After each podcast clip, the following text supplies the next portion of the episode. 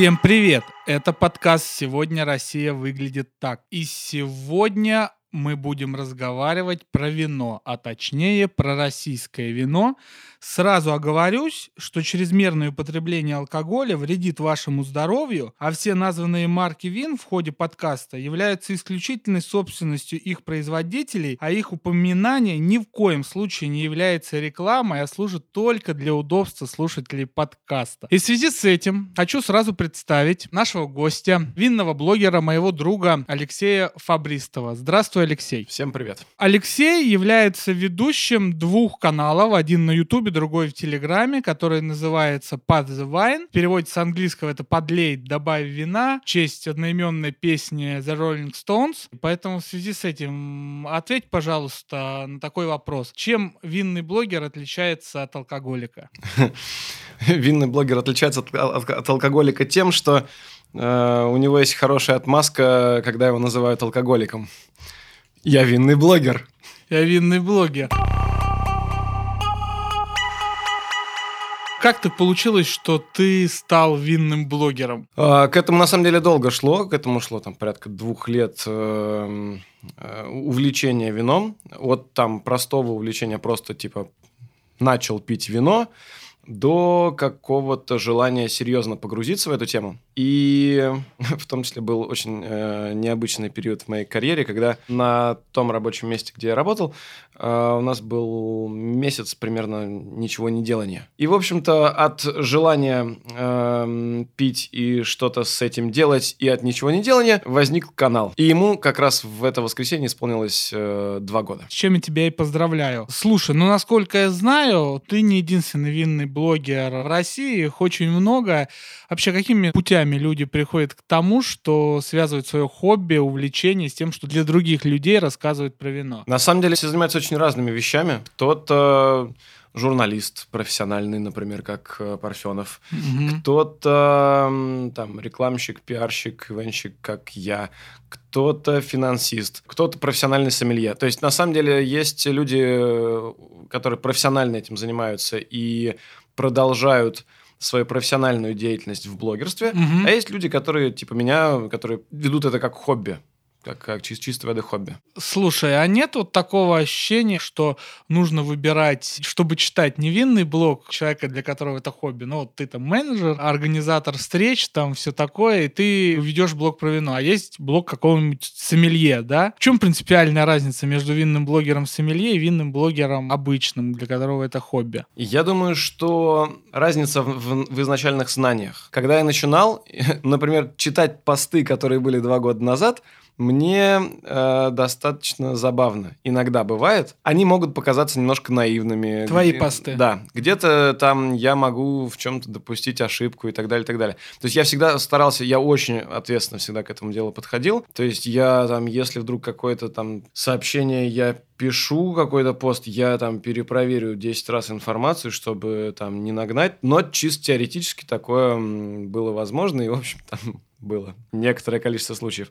Вот. И постепенно я там учился сам, много чего пробовал. И учился дополнительно в винной школе, потом в еще одной. И, в общем, как бы набор знаний сейчас у меня там достаточно большой для того, чтобы достаточно авторитетно говорить о вине. Конечно же, этого не хватает для того, чтобы там выигрывать там конкурсы сомелье, и это далеко не профессиональная работа. То есть я не занимаюсь этим 24 там, часа в сутки, как те, кто работает в вине. Но я занимаюсь этим достаточно много, я достаточно много учусь учился и занимался этим вопросом, чтобы, как я считаю, быть хоть как-то авторитетным. Слушай, ты описал там школу закончил винную, там общаешься в этом кругу людей, а почему ты все еще хобби не переводишь в какую-то работу? Мне нравится, что это хобби. Я пока не знаю, честно говоря. Всерьез я не задумывался о том, чтобы профессионально заниматься чем-то связанным с вином. Мысли такие витают, но прям вот всерьез, чтобы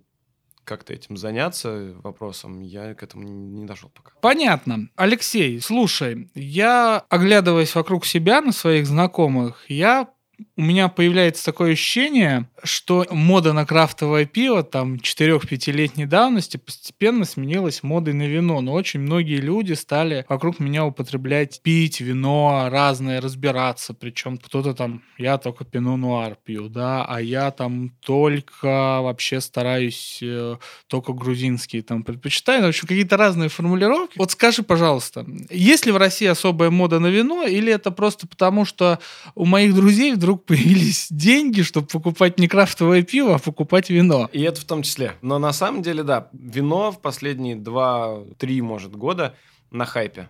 Это факт. А, и это не связано с э, там, моим и твоим окружением, mm-hmm. да, что все как-то повзрослели и, и поняли, что типа надо переходить на какие-то другие напитки, и появилось немножко бабла. Вот. Это, в принципе, тренд это хайп, появляется очень много винных баров, появляется очень много блогеров, э, появляется очень много людей, которые ходят и пьют вино бары, покупают его в магазинах, расширяется количество винотек и винных э, магазинов, которые продают вино. В общем, это действительно становится очень популярным. Почему? Вино все-таки в России, будем честны, все-таки в большинстве своем импортное, привозное, а и она привязана к курсу валюты, который как раз-то и вырос за последние годы значительно. За счет чего эта мода? Я думаю, что это отчасти мировой тренд. Вино демократизировалось последние там 15-20 лет во всем мире. То есть вино сегодня это не напиток исключительно для элиты, как могло показаться там в 90-е, когда у всех появились, ну, те, у кого появились деньги, покупали себе там сосека и, и всякие разные другие э, петрюсы.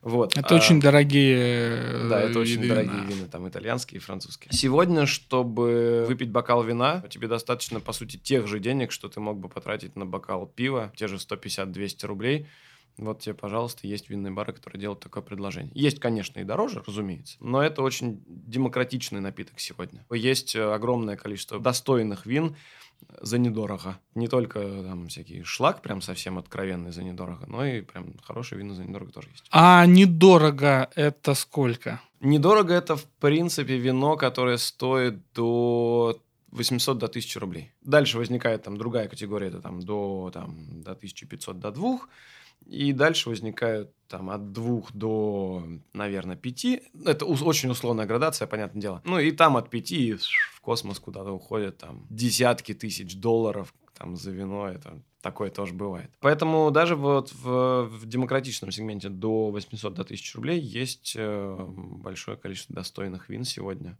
И привезенных, и российских, и самых разных. Ну вот хорошо, человек слушает наш подкаст э, по дороге в магазин. Вот именно в этот момент он подходит к винным полкам. Можешь дать самые простые рекомендации при выборе вина? Первая рекомендация. Не берите белые, недорогие белые вина младше 17 года учитывая, что сейчас, собственно, на дворе 2019 год. Простые белые вина должны быть молодыми. 17 максимум, желательно 18 год, максимально должно быть что-то свежее. Красные могут быть, опять же, простые красные могут быть там вплоть до 2015 года, недорогие. Чем моложе простое вино, тем, собственно, лучше, тем больше вероятность, что оно доставит вам удовольствие. Второй совет. Не берите вина из культовых регионов типа Бордо, типа Бургундии. Потому что то, что есть на российском рынке до там, 800 рублей, наверное, не доставит вам такого удовольствия, как вам, может быть, хотелось бы. Стоит выбирать более такие народные регионы. Ну, пожалуй, два минимальные такие советы. Вот они. И сейчас мы, наверное, перейдем ко второй части нашего подкаста, который обычно посвящен тем, что мы общаемся с нашей аудиторией. Объясню. В канун записи подкаста мы в наших социальных сетях спросили у подписчиков МБХ какие вина они предпочитают и спросили во ВКонтакте и в Телеграме, и, знаешь, не очень сильно различаются э, ответы в зависимости от группы. И там, и там популярны Франция и Италия. На третьем месте, а во ВКонтакте на первом, правда, Грузия. Российское вино набрало всего 3% в Телеграме и 4% во ВКонтакте. Именно к результатам российского вина мы еще вернемся, ну вот просто бы хотелось э, с тобой поговорить о имеющихся результатах. Ты, наверное, знаком немножко с винодельческим миром Грузии. Расскажи, пожалуйста, а все-таки после вот этих многолетних каких-то санкций, войн и так далее, Грузия, внутри Грузии как воспринимает российский, российский рынок? Я просто с своей стороны хочу сказать, что Грузия в обычных магазинах, да, масс-маркете по количеству представленных вин не сильно-то там опережает условно, да даже любую страну нового света, уступая, очевидно, Италии и Франции. Для грузин последние годы Россия стала одним из рынков. Если когда-то это был самый крупный, ключевой, там, самый любимый и так далее, и так далее рынок, то на сегодняшний день Россия это один из, и далеко не самый главный рынок, наверное. Для там недорогих полусладких и сладких вин, наверное, да, а для хороших, достойных вин, сухих, оранжевых, вот этих там Amber Wine, то, что называется, э, Россия далеко не ключевой рынок. То есть топовые грузинские вина сегодня идут в другие страны, в первую очередь в Англию. Англия, ну, для многих винодельческих стран это такой ориентир рынка, как повелось там, со, чуть ли, там с нового времени. В Англию, в Японию, в США, в страны Европы и в Россию. Потому что они вынуждены были перестроить после там, вот этой э, винной блокады, э, устроенной нами, э, они вынуждены были перестроить всю свою экономику весь свой винный экспорт. И когда появилась возможность, ну, собственно, паровоз ушел, все, вино уже едет в другие страны. Типа, что осталось? Вот, пожалуйста, welcome. Давайте отвезем в Россию. Интересно, а как в мире грузинское вино воспринимается? Очень большой хайп в этом году, в прошлом году и в этом на оранжевые вина. Это модно, это интересно. В принципе, тренд идет на, на натуральные вина, на что-то такое органическое, натуральное, биодинамическое, интересное, необычное. И оранжевые вина пользуются сейчас большой популярностью. А они, ш... они делаются не только в Грузии, они делаются на северо-востоке Италии, они делаются в, в Словении, еще в, ну, в некоторых А в чем особенность технологии? Брожение и выдержка этих вин происходят на мезге. То есть это как бы белые вина, но благодаря тому, что брожение и выдержка происходят на вот кожице, косточках и даже иногда гребнях, вино получает такой своеобразный окрас и очень своеобразный вкус. То есть, когда, если в аромате это могут быть там разнообразные фруктовые, э, цветочные, медовые, ванильные, там, джемовые и так далее, так далее ноты, в основном сладкие, а, ароматические именно такие э, ноты, то во вкусе вы получите в большинстве случаев терпкое вино, э, как будто бы вы пьете, если бы вы вот, цвет не видели и пили его вслепую, то было бы ощущение, что вы пьете красное вино. Белые вина не бывают терпкими, поскольку они не выдерживаются на мезге. И терпкость – это такая очень интересная фишечка, когда ты у тебя происходит диссонанс между, между ароматом, тем, что ты понюхал сначала, и вкусом во рту. Вот Поэтому это интересно. Это эксперименты для всех, это модно, и поэтому пользуется популярностью. Тут есть результат, который меня вот прямо искренне заинтересовал. Мы написали какое-то количество стран нового света, но весь не упомнишь, а надо называть пункт э, для голосовалки «Новый свет», сам понимаешь, чрезвычайно широко это все, кроме там Европы фактически, да. Такой вопрос. Чили реально очень популярно. Почему такая популярность у чилийских вин? Его много, и оно недорогое, и оно в целом хорошее. То есть оно для там по, цен, по параметрам цена-качество это очень хорошее вино. Ладно. То спа... есть, если, например, опять же, ты возьмешь Бордо угу. за, там, за 600-700 рублей и наверняка не получишь от него удовольствия, то есть ты возьмешь Чили за 600-700 рублей, то гораздо больше вероятность того, что ты получишь от него удовольствие, и тебе оно понравится. Поэтому люди не дураки, они понимают, что надо брать что-то надежненькое даже не понимая, может быть, разницы, вот там чисто опытным путем, типа, Бордо не зашло, кислятина, фу, гадость. Чили ништяк, в следующий раз тоже возьмем. Ну вот смотри, э, рядом с Грузией, э, вровень, а там даже чуть опережая, да, идут Франция и Италия. И все-таки вот сразу из твоего предыдущего ответа, а сколько будут стоить на самом деле нормальные Франция и Италия? В России? Трудно говорить насчет, насчет там, в целом Франции, нормальной Франции. Потому что, опять же, есть достаточно простые регионы, ну, проще, чем Бордо, проще, чем Бургундия, не такие пафосные, не с такими там богатыми традициями, не с такими вот там сверхнаценками и так далее, и так далее. Есть Лангедок-Руссион, достаточно простой, интересный э, регион, э, можно найти недорогие вина из него, достаточно простые, понятные, которые понравятся. Поэтому трудно говорить прям в целом про Францию. То же самое про Италию. Есть э, великие вина Италии, выдающиеся вина Италии. Это там Бароло, Барбареско, там из Пьемонта, это там Супер Тоскана всякая, Брунелло, Димонтальчино, вот, э, Этна. Это дорого, конечно. А, а есть э, достаточно простые массовые регионы. Есть э, Тоскана, огромное количество Тосканы, включая Кьянти, причем зачастую из-за бренда Кьянти происходит такая же история, как с Бордо. Когда бренд Кьянти стоит чуть дороже, его можно продавать вроде как чуть дороже, и поэтому то, что дешевое Кьянти, оно наверняка такое себе будет. Опять же, можно попасть на что-то там сверхудачное, сверх, э, которое сто процентов понравится. Но есть высокая вероятность, что это будет такое не очень классное вино. Один из наших читателей тебя подтверждает. У нас просто в одной э, в голосовалке во ВКонтакте развернулась огромная дискуссия. Люди мерились юмором, указывая то, что они любят вино арбатское, да, там измерялись, а кто-то там свои там мнения, да. Вот, например, тебя подтверждает один из читателей. Качество вина из Нового Света в разы выше, чем за ту же цену Старый Свет. ЮАР, Австралия и Новая Зеландия отличные вина и цена приемлемая. Такого уровня Франции и Испании вино стоит очень дорого по меркам РФ, тысячи две и более за бутылку. Согласен? В целом, ну, от тысячи, да, согласен, да. Окей. Слушай, ну мы очень много говорим о цене, о цене. А вообще вино стоит оценивать, э, простите вот за такую тавтологию, по цене? Конечно. Ну, конечно, да. Любую вещь, которую ты можешь купить, стоит оценивать по цене, потому что у нее есть там параметры цена-качество. Можно там, как про кроссовки, можно купить кроссовки за 20 тысяч рублей, но они расклеятся там через день по какой-нибудь причине нелепой.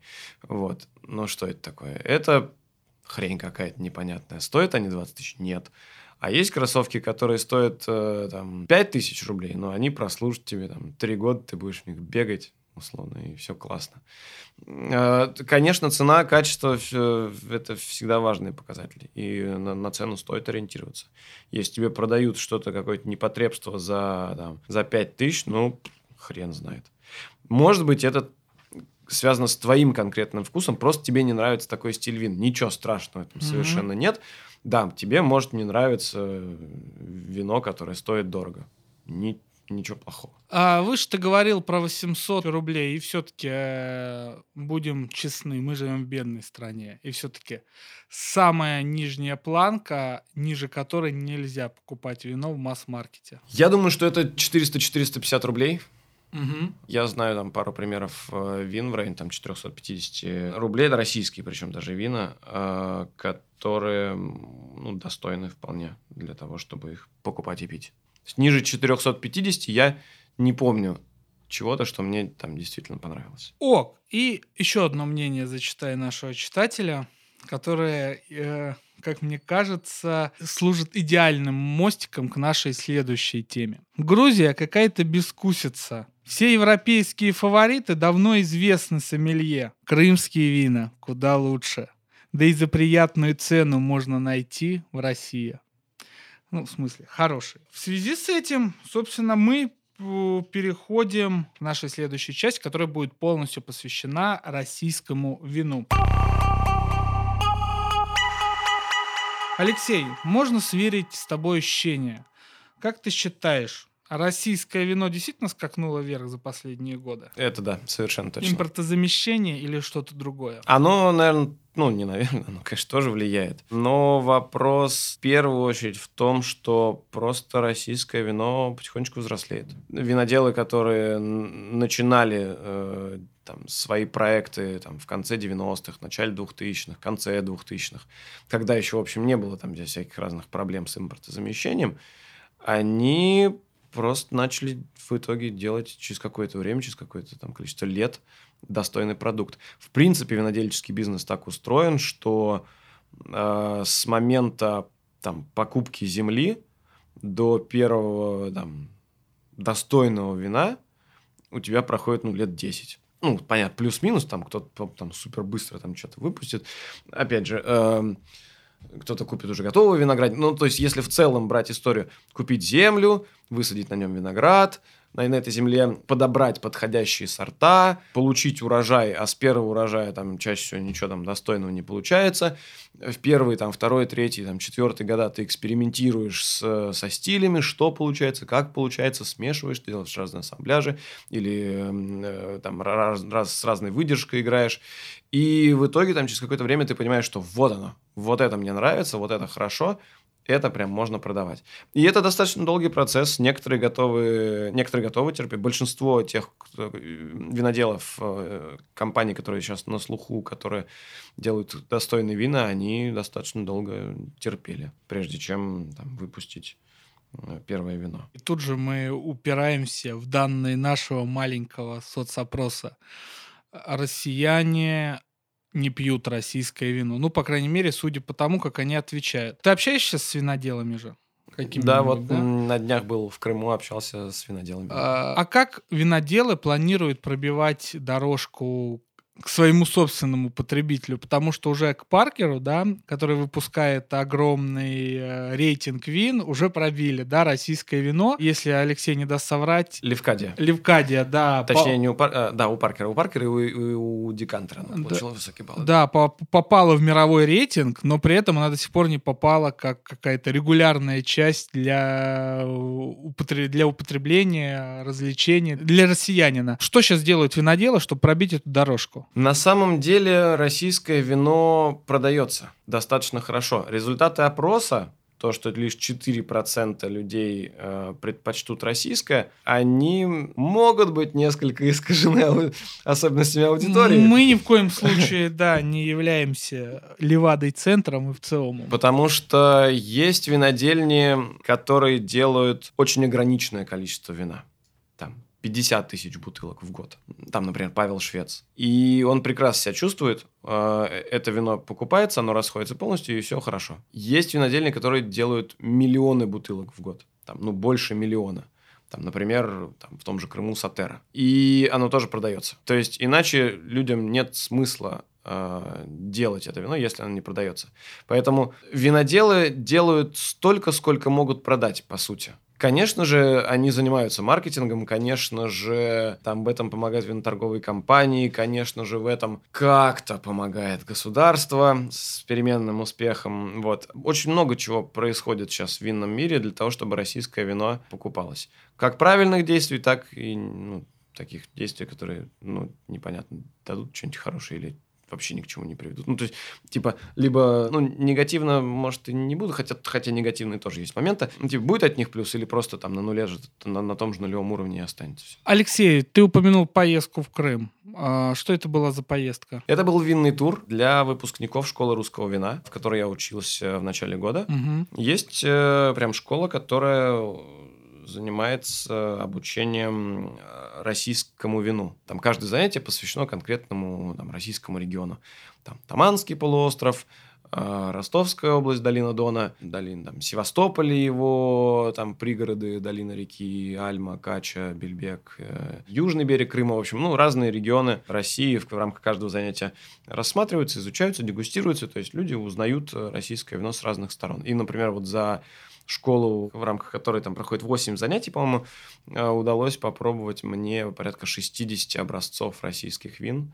Очень достойное количество, чтобы понять, что вообще есть достойное российское вино, чтобы понять, какое из них тебе нравится, э, чтобы понять, что достойно российское вино есть в совершенно разных ценовых категориях, собственно, и за 450 рублей есть достойно, и за там, 3 тысячи, там, 4 тысячи рублей. Тоже есть э, свои суперзвезды. Про Крым, конечно, э, довольно интересно поговорить и в, очевид, в, очевиднейшем, в очевиднейшем контексте. Все-таки, а, Крым старый винодельческий регион, Б, у Крыма сложная и чего уж там интересная геополитическая судьба за последние 25 лет.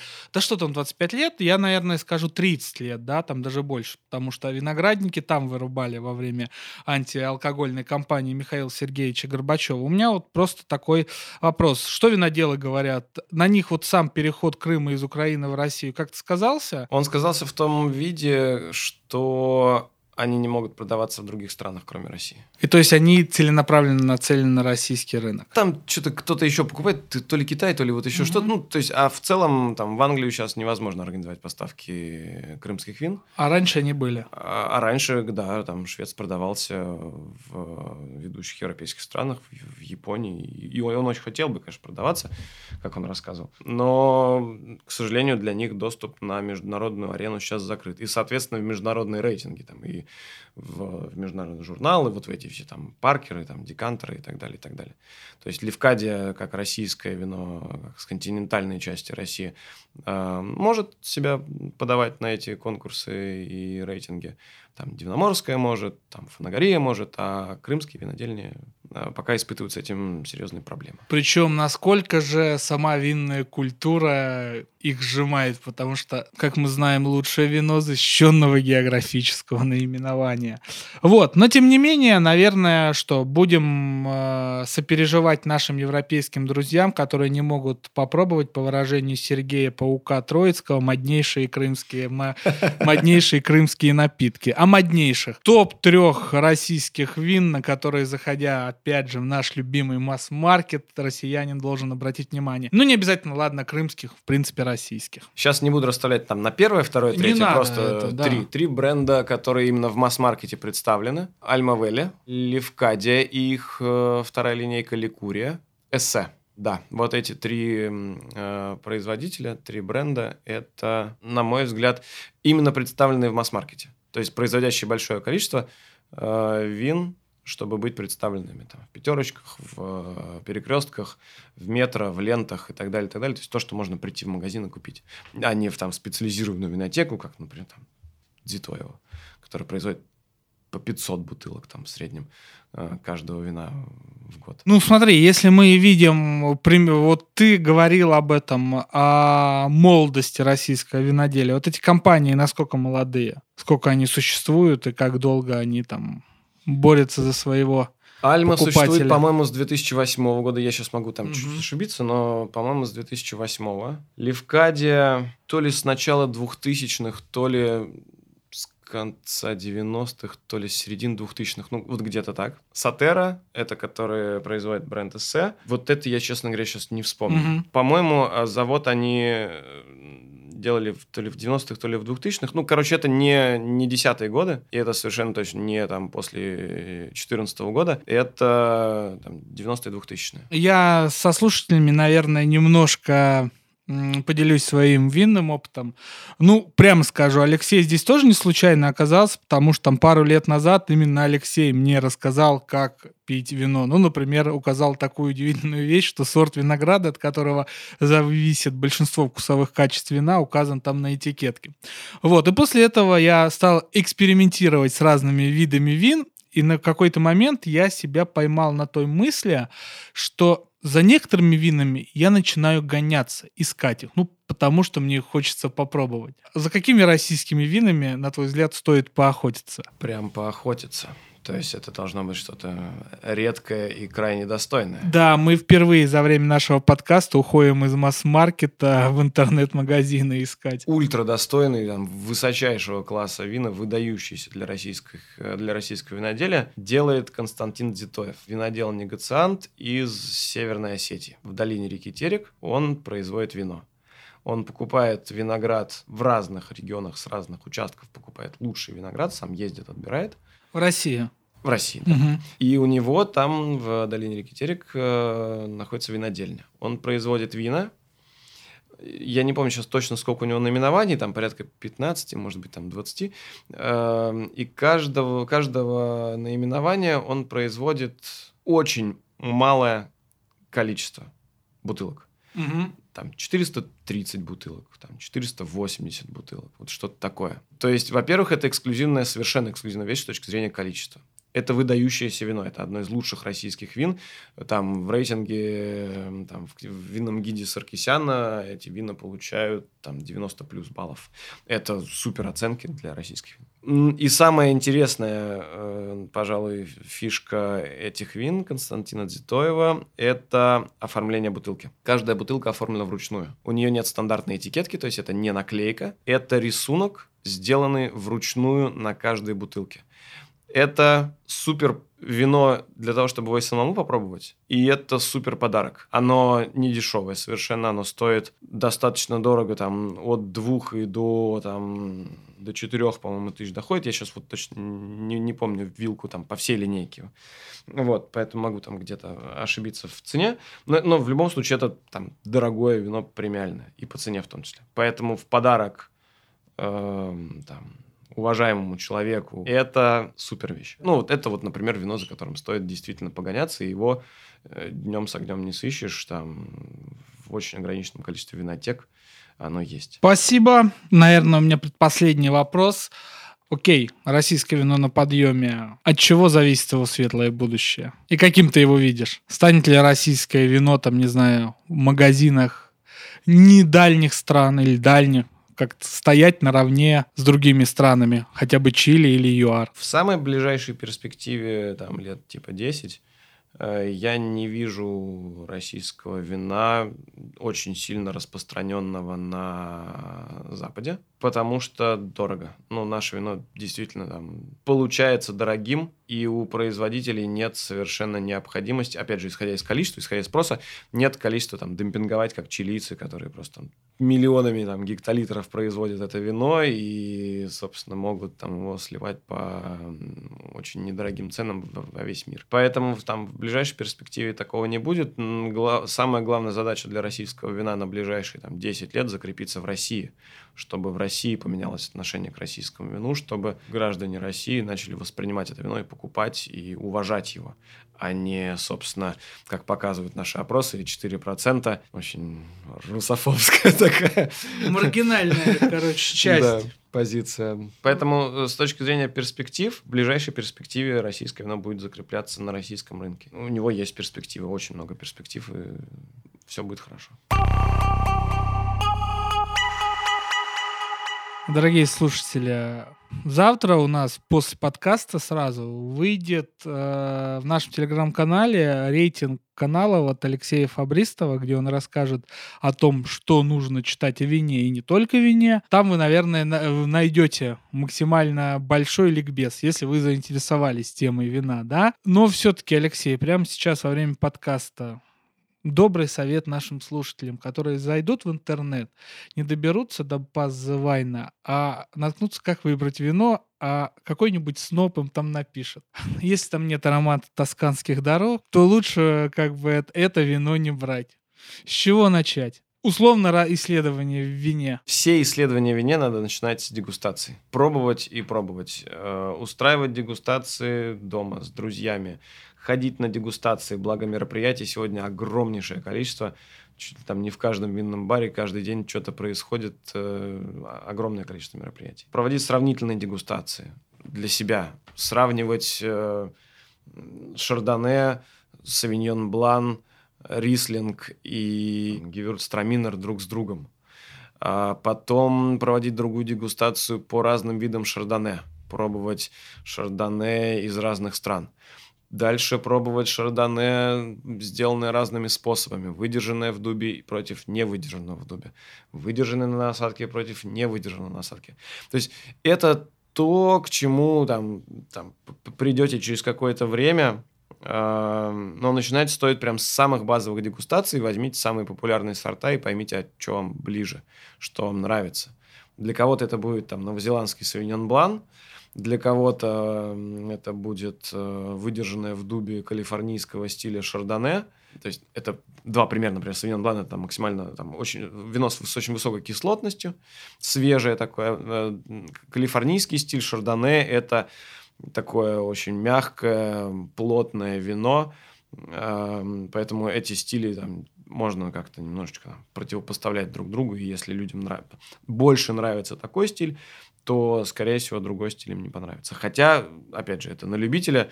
Есть любители всего подряд, типа там, меня. Там, понятно, есть какие-то фавориты, но, в общем, я часто пробую совершенно разные вина. Дорогие слушатели, это был наш подкаст «Сегодня Россия выглядит так». Сегодня мы общались с Алексеем Фабристовым, винным блогером, телеграм-канал the Wine. Пейте вино, радуйтесь жи- жизни, vino veritas, но не злоупотребляйте. Пока. Пока-пока.